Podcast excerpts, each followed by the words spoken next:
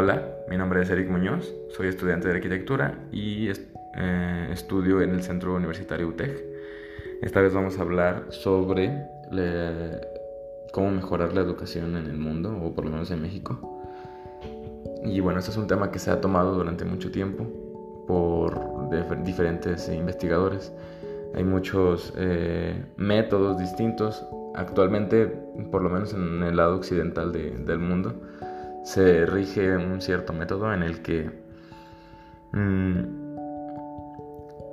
es un tanto cuadrado, mm, premia mucho a la, a la retención de Información, a la memoria y mm, funciona para algunos casos de, de, de, algunos, algunos, algunos alumnos algún tipo de alumnos, pero el problema con el, sistema de educación, yo pienso, que es que cada quien tenemos nuestra manera de aprender, cada quien aprendemos de diferente forma, eh, para lo cual hay personas que se les dificulta o se nos dificulta eh, ciertos métodos o ciertos eh,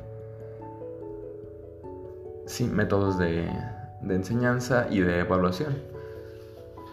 Mm, podemos pensar en los, métodos de Montessori o distintos métodos que se basan en cosas muy distintas a las que conocemos el día de hoy. Para mí, yo siento que se debería de tratar de enseñar a, los jóvenes de una manera en la que sea un humano más completo.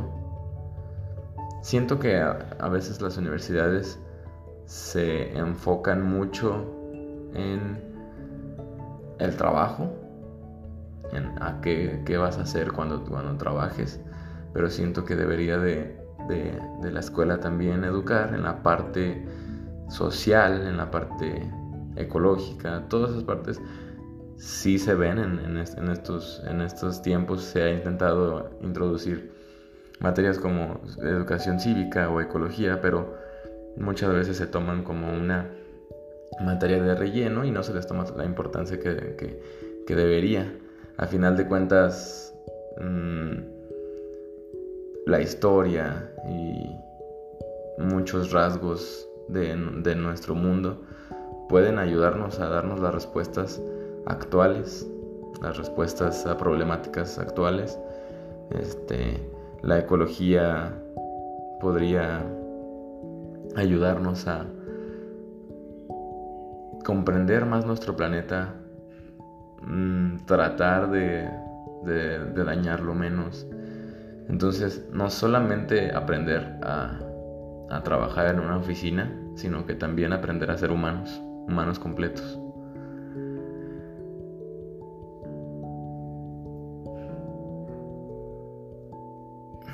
Y bueno, pues creo que mis conclusiones serían tratar de enfocarse, tratar de, tener un panorama más amplio y no tanto enfocarse en, el meta, en el ámbito laboral. Y a su vez creo que los métodos de, evaluación muchas veces influyen otros factores, como los nervios que te pueden provocar un examen oral o escrito, presencial.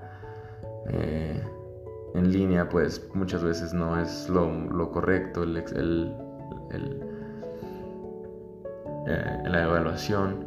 Entonces, creo que muchas veces la, práctica es la, es la, mejor, la mejor eh,